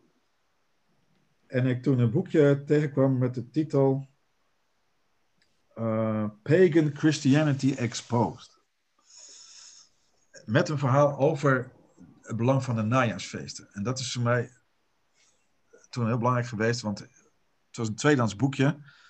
En op de boekje stond uh, gratis D V D. Maar ja, je weet hoe dat met tweedehands boekjes gaat. Die zitten dan niet bij.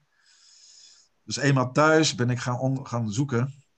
En toen ontdekte hij dat hij uh, wekelijks een Shabbat Night Live uitzendingen heeft.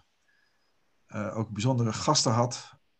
En toen ontdekte ik ook dit boekje, The Mystery of Iniquity. Waarin ik verrast was dat hij ook zich keert tegen de bedelingenleer, tegen dispensationalism.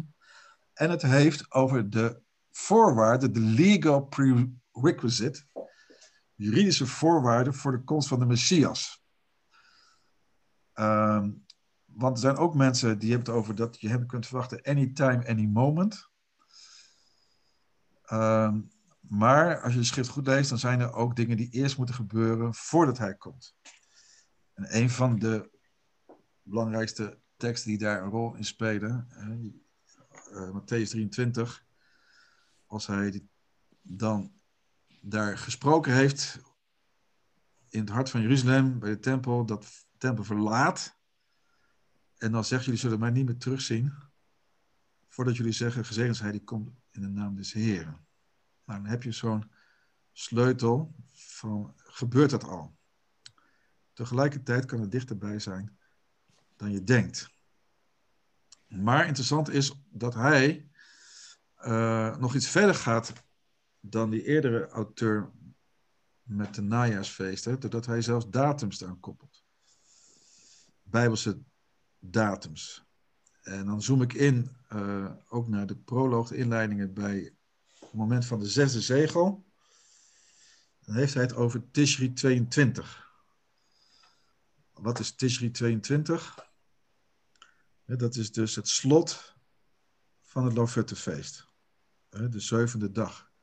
De laatste grote dag. De late, als de late regen. Dat is het moment dat Jezus ook spreekt in de tempel. Tijdens het Loofhuttenfeest. En hij zegt, wat ieder die mij gelooft zoals de geest zegt.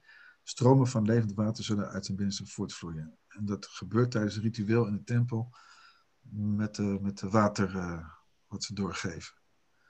Nou, profetisch gesproken, hè, profetische betekenis, de laatste grote dag, beginnend na de zesde zegel. En dan heeft hij, dan komt Openbaring acht, hè, dus de, na de aankondiging van de drie weeën, heeft hij over Purim, Adapurim. Als hij Als er in openbaring sprake is van de ster die uit de hemel valt op aarde. En die, de sleutel die gekregen wordt van de put van de afgrond. En dat uit de rook de, die opsteeg springgaanden kwamen op de aarde aan wie macht werd gegeven. Hun koning was de engel van de afgrond. Apollyon. Uh, hij geeft dan aan dat dat dan samen zou vallen met Purim. Ik ben even kwijt wat het ook weer was met Purim. Dan na, ook bij negen, na de zesde bazuin, dan komen we bij Pesach. En dan ziet hij het optreden van de twee getuigen tijdens die tijd nadat zij drieëntwintig jaar hebben geprofiteerd. En dan een dag later, het begin van ongezuurde broden, associeert hij met de gruwel der verwoesting en het begin van Jacobs benauwdheid. Nou, ik realiseer mij dat het maar even een, paar, een snapshot is. Ik maak nog even het rijtje af. Uh, na de tweede wee, Tishri één, Yom Teruah, tien verschrikkelijke dagen herken je, Yom Kippur, kom je terug, Sukkot, laatste dag, Chanukah is dan de inwijding van de millenniumtempel. Dus even los van de precieze invulling. He, op zijn Engels gesproken, he went, uh, he went uh, the great length. Het heeft veel moeite gedaan om, uh, om die feesten te laten corresponderen met het boek Openbaring. Waarvan ik dus zeg, dus de strek in, in zijn totaliteit, de strekking is juist, maar de invulling is, is een invulling. Dan bij nog een verrassende commentaarreeks van een Messiaans-Joods duo uit Amerika. John Klein en Adam Spears. Ik uh, ben erg verrast geweest door hun trilogie, afgekort L I T. In de PowerPoint is een linkje naar een website. Met achtereenvolgens een gedeelte wat gaat over het herontdekken van de Hebreeuwse wortels van ons geloof. Hè, wat, en ook deel twee, de Book of Revelation Through Hebrew Eyes. En deel drie, de Book of Revelation Two Brides, Two Destinies. Waarbij hij met de Two Brides, de tweede bruid, zo eigenlijk wil aangeven dat ook uh, het beest, de twee beesten, een soort drie-eenheid vormen en een bruid hebben. Evil bride. Nou, het verrassende daarvan, dat komt in het volgende jaar, is in eerste instantie dat, ja, ze zijn Messiaans, Joods. Uh, het tweede ook is um, dat zij zeggen, het is, je moet vooral Hebreeuwse mindset hebben. Het derde is dat zij ook weten hebben van de profetische najaarsfeesten. En het vierde aspect is waar zij heel veel van maken, is de symboliek rondom de bruiloft zelf. Die, de Joodse bruiloft. Uh, de vader en de zoon die zijn bruid komt halen, zich daar voorbereidt. En dat allemaal teruglezen in het boek Openbaring. Verrassend, maar waar het nu om gaat, voor nu, vanavond, is hun structuur. Uh, en ja, dit is een soort grafische weergave. Moet je even op turen. Maar het wil in eerste instantie een menorah voorstellen. En niet eentje. Maar... ja, wel eentje, maar dan bestaande uit zeven. Uh,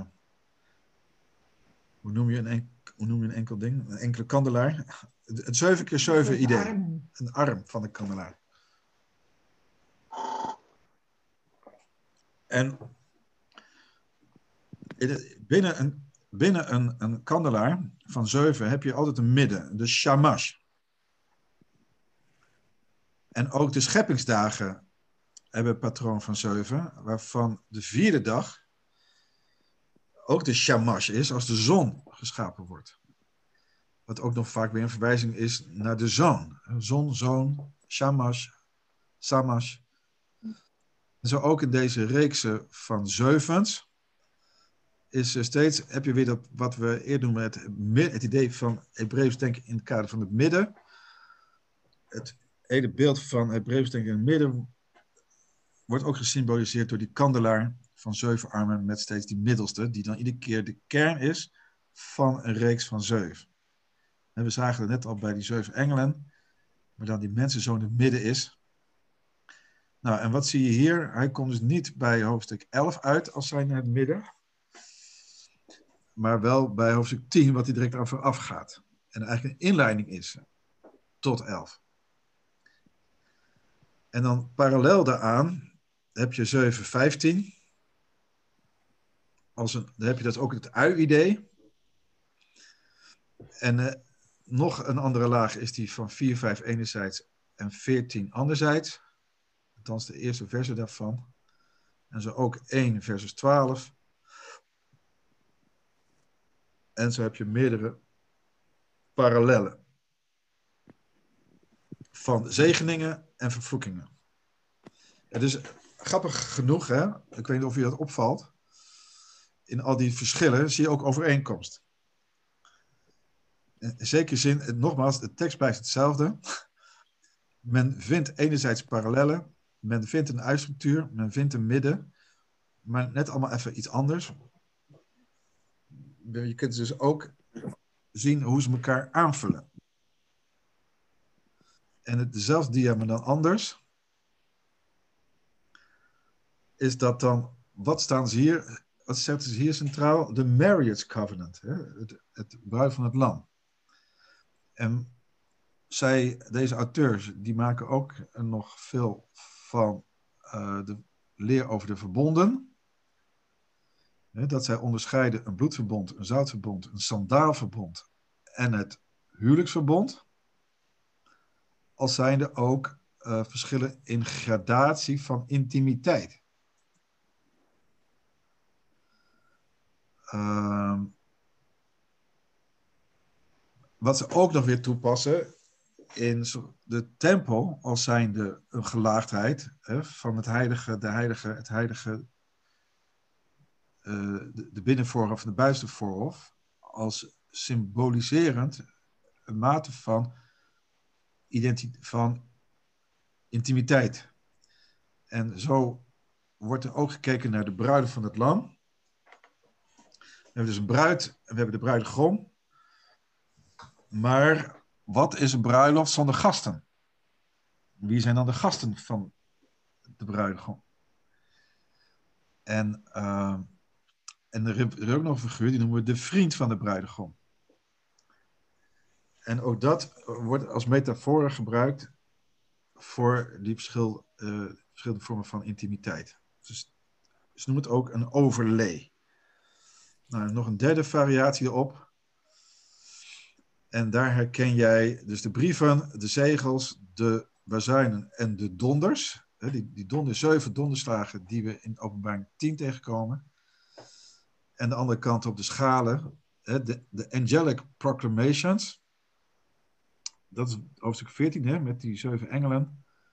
En ze hebben de evil kingdoms. Ook een menorah van zeven. Dat zit dan vooral in het gedeelte van hoofdstuk dertien tot achttien. De Seven Sevens of Revelation. Dus ja, je kunt je voorstellen dat ik het misschien ook wel verrassend vond. Dat ik tegenkwam. En uh, daar ook hier even vermeld. Um, maar we zijn er nog niet. Nog verrassender dan ik altijd nu gezien heb, vind ik deze benadering. Van een, notabene een paar katholieke theologen. En dan katholieken in de zin van modern, uh, modern in de zin van niet typisch Vaticaan, maar wel gewoon echt als scholars, echt bijbelgeleerden. En zij uh, benoemen wat ik al eerder aanreikte, zij zien in, in op het boek Openbaring vooral uh, de hemelsliturgie van de Grote Verzoendag. Nou, hoe, hoe, hoe werkt dat uit? En uh, Siebe zei er net al even iets van. Als dan in hoofdstuk één sprake is van iemand als de zoon des mensen, hè, dan kun je praten over de hoge priester die verschijnt op de dag des Heeren, oftewel Yom Kippur. Wat gebeurt er dan hè, bij Yom Kippur? Dan is het eind de hoge priester die daar verzoening brengt bij het altaar, in het heilige der heiligen, maar vervolgens naar buiten treedt. En voor jullie uh, weten, ik heb in andere verbanden wel eens, noem ik dat vaak, als je een beeld wil vormen van hoe dat beleefd werd in tijdens de Tweede Tempelperiode, degene die dat heel scherp uh, beschreven heeft, is uh, Ben Sirach. Dat uh, Deuteronomieke boek, hoofdstuk vijftig. Moet je maar eens lezen.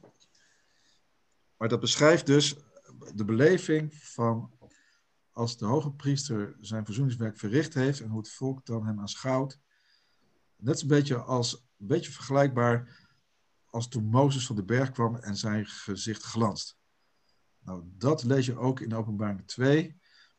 En in het kader van Yom Kippur, krachtige beeld, waarbij dan dit keer Yeshua zelf is. Die hoge priester is, wat natuurlijk heel revolutionair is. Want hoe kan Yeshua hoge priester zijn als hij de zoon van David is? En vervolgens dan begint met de vermaning aan de zeven gemeenten. En denk dan ook uh, aan de vergelijking met het schoonmaken van het altaar. Hè, wat, wat doet de hoge priester? Uh, de lampen die opnieuw moeten bijgevuld worden. Aspecten die normaal plaatsvinden tijdens de ochtenddienst in de tempel. Dat gebeurt dagelijks, maar ook op Yom Kippur. En als er dan op Openbaring vier sprake is van een lamp voor de troon van God, dan hebben we het opnieuw over de hoge priester, maar nu in de rol van dat hij zelf het lam Gods is, voor de ark in het heiligste. Want die troon, hè, waar sprake van is, die bevindt zich tussen de cherubim, hè, te midden van de vierentwintig oudsten. Die vraag heb ik nog niet gesteld, maar daar mag je ook over nadenken. Wat is jouw eerste associatie als je de uitdrukking vierentwintig oudsten leest? Kom op terug. Uh, maar vergelijk hier vooral ook het, uh, de brief aan de Hebreeën. Het gaat dus over dat ene lam, wat in staat is om die boekrol te openen. Hij is die ene, eens en voor altijd. Yom Kippur. He, op hoofdstuk vijf is dan dat inderdaad tussen die vierentwintig oudsten staat. He, dan worden dus de zegels van de boekrol geopend. En dan wordt dan vergelijking gemaakt met de hogepriester die tussen de priester staat en de schriftlezing doet en het Shema opzegt. En vervolgens wordt het lot geworpen over de twee bokken en de priester die het reukwerk, en degene en de priester die het reukwerk verzocht, die wordt dan gekozen. En in Openbaring zes is sprake van de opening van het vijfde zegel. Nou, wat gebeurt daar? He, dan zien wij de zielen aan de, aan de voet van het bronzen altaar. Nou, waar is dat altaar dan? In de tempel. Dan heb je het over de voorhof. Wat gebeurt daar? Ja, dat is de plek waar het bloed gesprenkeld wordt op Yom Kippur. Jezus stierf één keer, maar wil niet zeggen dat zijn volgelingen gevrijwaard zijn van dezelfde martelaarsdood. Want daar is hier sprake van. Hè? De martelaren die dus roepen van hoe lang nog? En die bevinden zich aan de voet van het altaar. Het lam, van Jom, het lam wordt geslacht op Yom Kippur. Het bloed wordt opgevangen. De botten worden losgetrokken en onder het altaar gebracht. Oftewel het beeld van de martelaren. En als je dan bij het laatste, ze- laatste zegel komt... Dan hebben we het over Gods wraak. Dan gaat het over zijn oordeel. En dan kan je een parallel trekken met de tweede bok die de woestijn ingestuurd wordt. Het kwaad wordt teruggestuurd naar waar het vandaan komt, is een van mijn eigen uitdrukkingen. Uh, die, uh, die vierentwintig oudsten, ja. Zijn dat niet uh, de leiders van de priesterfamilies die in koningen genoemd worden? Oh, dat is een hele verrassende, Johannes. Dat is een hele mooie. Ja, je hebt, wat jij bedoelt is dat de, de, per jaar had je vierentwintig diensten. Ja, waar ja men dan, maal, uh, maal twee, hè, want je moet dan achtenveertig komen en dan ja. Blijft er nog wat over voor de hogepriester. Ja, nou, wauw. Of ze tellen gewoon door, dat kan ook. Ja, dat is een hele mooie. Die, had, die is nieuw voor mij, dankjewel. Uh, Anderen praten over twee keer twaalf. Hè? De twaalf uh, stammen en de twaalf discipelen. Omdat je ook in Openbaring uh, tweeëntwintig sprake is van die twaalf poorten. Maar dat is vooral invulling. Ja. Uh, ik vind die voor jou mooier. Dankjewel. Oh, wat doe ik nou? Ik, klik ik nou iets weg? Ja. ja. Ik moet hem weer sharen, geloof ik.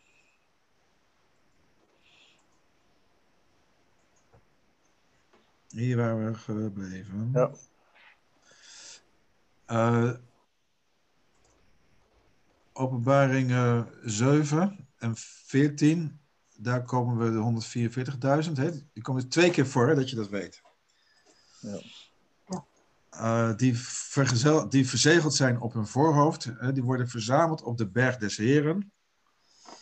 En dan maken ze een vergelijking met de priesters die zich... allemaal verzamelen op de trappen van het heiligdom. Op het moment dat de hogepriester de zege, priesterlijke zege uitspreekt op Yom Kippur. De zege uit nummer zes. Waarbij Gods naam, J H V H, op het volk gelegd wordt. Net zoals die verzegeling hier in Openbaring zeven. En dan na de opening van het zevende zegel, dan Openbaring acht, dan volgt daar die... beroemde stilte van een half uur. En er kwam een derde engel met een gouden wierookvat bij het altaar staan. Dat is allemaal tempeltaal. En hem werd veel reukwerk gegeven. Net zoals Yom Kippur, daar had Siebert over. Opdat hij samen met de gebeden van de heiligen op het gouden altaar, in het heilige dus, uh, dat hij daar die gebeden zou leggen voor de troon. He, dus het reukwerk als symbool van gebeden. In de hemelse liturgie, op Yom Kippur. En dan giet hij vervolgens, he, in het kader, want het is nog steeds, Yom Kippur is ook oordeelsdag. Hè? Het, is, het is trouwens Yom Kippurim, het meervoud verzoeningen. Uh, het is ook een oordeelsdag, want dan giet hij het wierookvat op aarde en dan volgen er de donderslagen, bliksem en een aardbeving. Net zoals dat ook bij de berg Sinaï zagen. Bij de allereerste, uh, of voor de allereerste Yom Kippur, kan ik beter zeggen.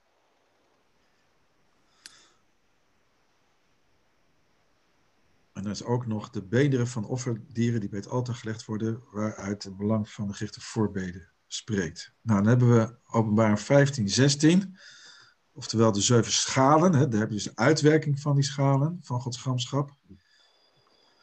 Op Yom Kippur is er ook gebruik dat er twee zilveren trompetten geblazen worden, worden en het hele volk zich verzamelt. Psalmen worden gezongen en zo lees je in Openbaring vijftien dat ze het lied van Mozes zingen. Over dat lied van Mozes, daar zullen we het de andere keer nog over hebben. Want daarbij stel ik de vraag, welk lied van Mozes? Want er zijn er twee minimaal. Dat wordt daar gezongen. En de, de vorige keer hebben we het ook gehad over het beeld wat we hebben als we lezen over de glazen zee. En toen heb ik al verklapt dat dat een beeld is van het koperen wasvat. En dan zit je dus opnieuw weer in die tempel. Daar is men bijeen in de voorhof. Let wel, men is nog niet in de tempel zelf. Die kan men niet betreden tijdens het gieten van deze schalen van gramschap. Tegelijkertijd hè, worden dan in de tempeldienst de karkassen van de offerdieren buiten de legerplaats verbrand. En dan in het slot van Openbaring, hè, als we lezen over het beest en de valse profeet, die geworpen worden in de poel van vuur. En dat ziet men dan als een parallel met de bok die dan voor Azel is, die daar in de buitenste duisternis geworpen wordt. Uh, ja, ik denk dus dat uh, dit best wel krachtig is en voor zichzelf spreekt. En daarmee was ik bij mijn laatste dia. Is het ook tien voor tien, zie ik. En wil ik jullie nu gelegenheid geven om wat vragen te stellen. En dan heb ik eventueel nog een... Nou, misschien ook niet. Ik vind het te laat. Ik heb eventueel nog iets extra's, maar misschien dat ik het toch maar niet wil. Uh, hoe, uh, hoe, komt, hoe komt dit over? Ja, ik heb nog wel een vraag. Ja, stel hem. Ja, het is... Uh, Pieter. Ja, uh, bij die, uh, uh, die indeling met die ethische zaken. Die verbondsindeling? Ja, en die indeling, dat vind ik toch nog heel wonderlijk. Want in de, met die uh, zegels zie ik niet zo heel veel ethisch gebeuren verder. Nee, oké. Okay. Uh, dus je, je vraagt je af van uh, leuk, uh, ethische bepalingen. Dat kan ik misschien bij het boek Deuteronomium voorstellen. Maar uh, wat, wat zie ik daarvan in het boek Openbaring? Ja, daar uh, zie ik eigenlijk niet echt iets van terug. Nee, nee, is misschien ook wel wat gezocht. Uh, men heeft... Uh, Maar dan zou ik even moeten nakijken hoe hij dat precies invulling geeft. Dat ben ik even, al een tijdje geleden dat ik dat bestudeerd heb. Uh, Niettemin, uh, midden in hoofdstuk veertien is wel een belangrijk aspect uh, dat het gaat over het houden van de geboden. Mm-hmm. Uh, en dat men zich uh, zuiver weet te houden en zich niet bevlekt. Uh, Dus in die zin, uh, ja, is dat dan ethische bepaling? Het is wel dat er gekeken wordt naar degene die bij de bruid horen, dat die uh, de Torah zich daaraan houden, als een onderdeel van hun bruid zijn. Dus in die zin kan je er wel iets van, van, van zien. Ja, inderdaad. En dan heb ik nog een, een aanvulling. Ja. Want uh, al een poosje terug is het mij opgevallen dat Mirjam, de moeder van Yeshua, dat zij uit het hoge priesterlijke geslacht komt. Want dat kun je lezen. Uit, zij is een verwant van Elisabeth. En Elisabeth komt uit het geslacht van de hoge priester. Priestelijke geslacht. En, en het sowieso priestelijke geslacht, maar zelfs het hoge priestelijke geslacht. En dat uh, wordt zo vaak gesteld dat, uh, dat Mirjam ook van de stam Juda zou zijn. Maar daar zie ik geen enkele aanleiding toe. En uh, de geslachtsregisters die er staan over Yeshua, die slaan allebei op... Uh, Op, op Juda natuurlijk en, en op uh, Jozef, zijn, uh, ja. zijn adoptiefvader. Ja, interessant, uh, interessant uh, onderwerp. Ik ben benieuwd wat jouw bronnen zijn, of dezelfde bronnen zijn die ik zelf ook heb. Ik ken de verhalen. Ik uh, vind het interessant. Ik, ik, ik zat uit de Bijbel. Ik heb verder geen bron. Ja, maar wacht, kijk, dan moet je even, even scherp maken in hoeverre, uh, welke tekst je dan het denkt als het gaat om Elisabeth en... En Marjam, wat denk jij? Ja, het, het, het klopt inderdaad. Via, um, um, via de moeder van Maria is Jezus uit de hogepriesterlijke lijn. Maar via de vader van Maria is hij uit David. En dan moet je je realiseren dat er staat in onze meeste Bijbels dat het gaat over Jozef, de man van Maria. Maar in oude teksten kun je ook tegenkomen dat daar staat uh, Jozef, de vader van Maria. Als je de vader van Maria daar neerzet, klopt ook het aantal generaties. Uh, wat niet klopt in onze vertalingen. Dus het is heel aannemelijk om te beseffen dat daar een foutje in onze vertalingen zit. En dat het daar gaat over Jozef, de vader van Maria, uit de geslachtslijn van David. En inderdaad, via haar moeder kom je bij Elisabeth ook. En is Jezus dus ook, ook uit het hogepriesterlijk geslacht. En dat vind ik eigenlijk zelf heel bijzonder. Hij heeft dus werkelijk, is hij de koning-priester. Nou, ja, daar wil ik toch een, een, een opmerking tegen inbrengen. Want uh, een mens in het Jodendom uh, kan alleen maar van één stam zijn. En dat is via de vader. En eh, dat, dat er in Lucas staat dat ze dus eh, een verwante is van Elisabeth, dat moet via de vader zijn. Dat kan niet via de moeder zijn. Nee, want, want, want hij staat te boek als namelijk zoon van David. Dat is de lijn van de vader. Maar het mag best terloops genoemd worden dat de lijn van de moeder via Levi is. Alleen is dat niet de officiële... Uh, lijn van de geslachtslijn. Die staat er dus niet als zodanig in de geslachtslijn. Hij wordt alleen terloops genoemd. Maar waarom hebben we het erover? In het kader van de openbaring, van waar de opmerking? Ja, in het kader van de openbaring uh, leek me dit een uh, belangrijke mededeling, omdat uh, uh, Yeshua ook de hoge priester is. En als hij via zijn moeder, uh, ook biologisch, van de hoge priester afstand, dan, dan is dat uh, nog veel sterker dat hij nou ja. ook... Dat hij, ja, dat, ook hij, dat hij dus ook rechtens uh, die lijn zou uh, hebben via die lijn. Dat is wat je wilt ja. vertellen. Oké, okay. Helder. Daarom vertel ik het, ja. Maar, ja, maar je zou er tegen in kunnen brengen dat Yeshua uh, toch uh, een priester is naar de orde van Melchizedek. Dat juist de Hebreeënbrief dat heel erg betuigt dat hij juist niet uit Juda is. Nou ja, er staat niet dat hij juist niet uit Juda is. Het betekent, hij heeft het eigenlijk niet nodig. Precies. Maar daarom kan hij nog wel zijn. Het is alleen maar versterking. Ja. Ja. Daar moet je moeilijk over doen. Maar in hoeverre het heel erg relevant is voor de studie van de openbaring. Ja. Iemand anders nog? Iets over die, die structuren. Je hebt verschillende gezien. Duizelt je nou of zeg je, ik zie toch, ik kan toch ook wel bepaalde contouren ontwaren? Ik vond vooral de laatste twee wel heel interessant. Dus van de Matthias Blijnende koppel en de, en de katholieke benadering. Ja. Ja.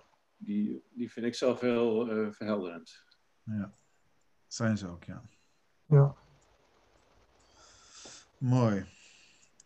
Goed, mensen. Uh, Ik heb veel gesproken, jullie hebben veel moeten luisteren. Ook daar word je volgens mij moe van. uh, I want to call it a day.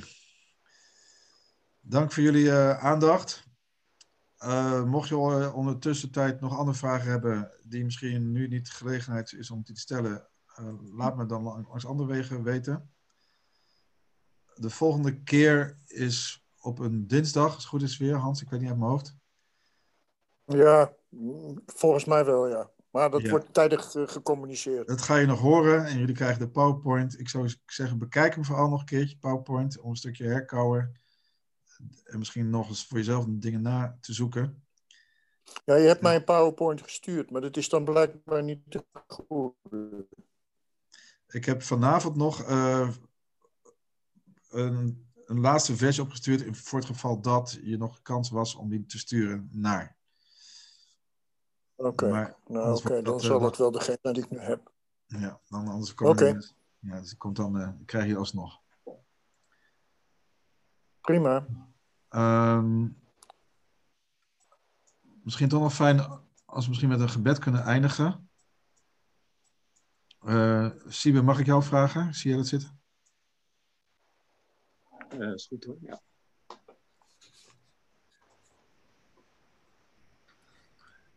Nou, Vader, we danken u voor deze avond.